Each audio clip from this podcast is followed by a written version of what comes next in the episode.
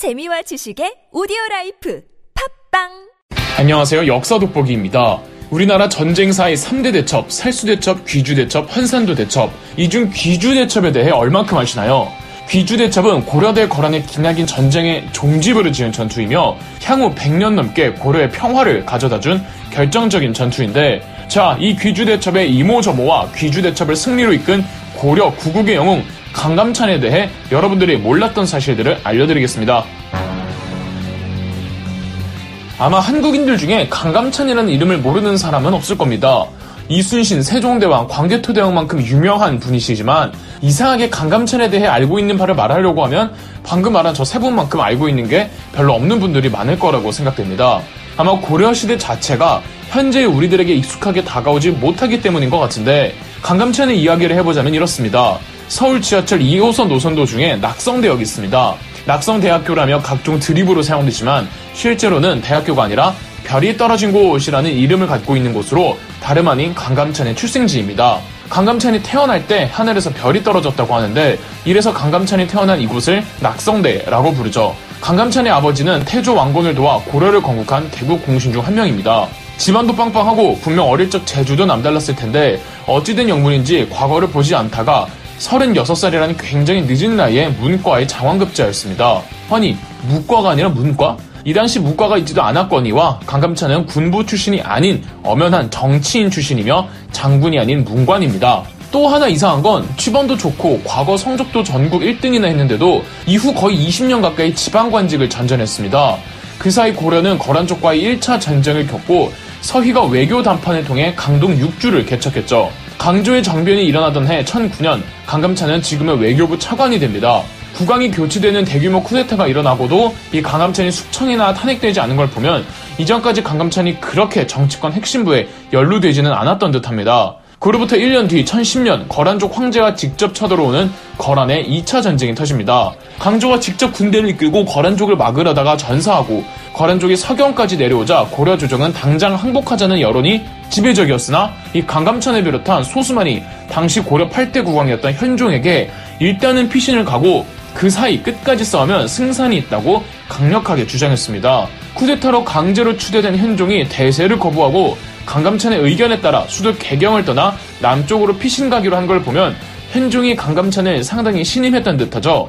현종이 전남 나주까지 피난가는 과정에서 각종 도적대와 현종을 왕으로 인정하지 않으려는 무리들 때문에 현종은 정말 개고생을 하고 심지어 그의 측근들조차도 전부 현종을 떠날 때 강감찬은 끝까지 현종의 곁을 지킨 몇 안 되는 충신이었습니다.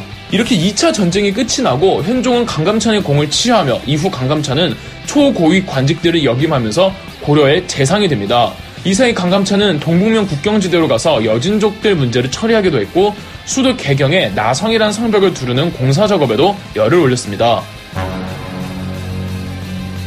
거란족이 세 번째 침공을 해오기 1년 전에 강감찬은 고려 조정 내 2인자 벼슬에 올랐으며 군 통수권까지 전담하게 됩니다. 이는 현종이 강감찬에게 압도적인 권력을 밀어주었다기보다는 언젠가 찾아올 거란족의 공격에 대비하기 위함이었습니다.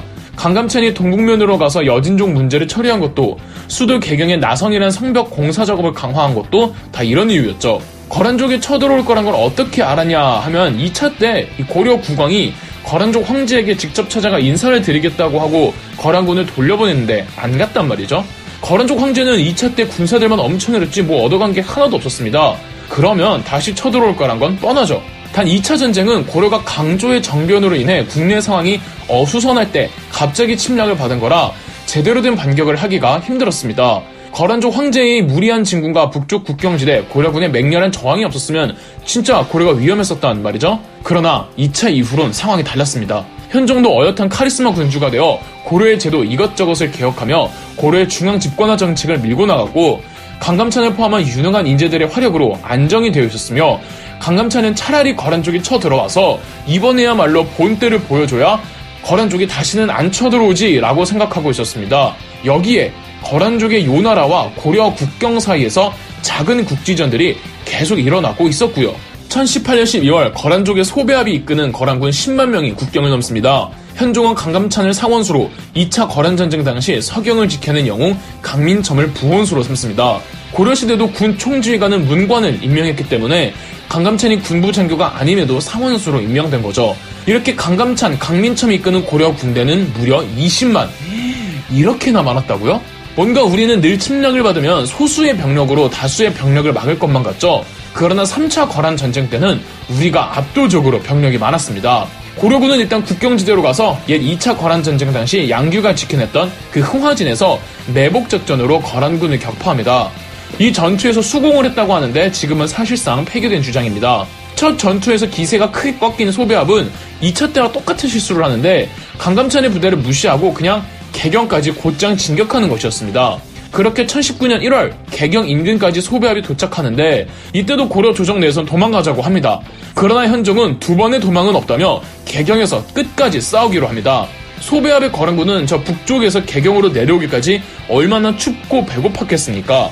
그래도 개경이나 그 인근 도시를 약탈하면 군량 보급을 해결할 수 있다고 믿었으나 현종이 개경 인근의 백성들은 전부 대피시키고 거란족이 먹거나 취할 수 있는 모든 물자를 없애거나 불태워버렸습니다. 그 유명한 청야작전이죠. 심지어 현종은 기병 100기를 보내 거란군을 야습하기도 하는 놀라운 용맹함을 보였습니다. 먹을 게 없고 군량이 없는데 무슨 수로 싸웁니까? 가뜩이나 1월이면 얼어 죽을 날씨인데 사기가 떨어질 대로 떨어지자 소배합은 별수 없이 회군 명령을 내립니다.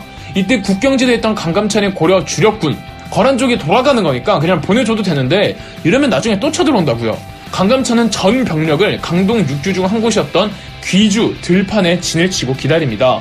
귀주에 고려군이 있다는 정보를 접한 소배합은 어, 거란군을 일부러 고려군의 진영보다 지형이 조금 더 높은 구릉지대에 진을 칩니다. 고려군과 거란군 사이에는 강이 하나 있었는데 이 거란군은 고지대를 점하고 있기 때문에 고려군을 도발해서 강을 건너게 한 뒤 일방적으로 화살 세례를 퍼부으면은 거란족 입장에서 승산이 있었습니다. 그런데 이 멍청한 소배합은 어디서 보고 들은 건 있어가지고 지금 거란군이 지치고 수적으로도 열세니 지들이 강을 건너서 강을 등 뒤에 두는 이 배수진을 치기로 합니다.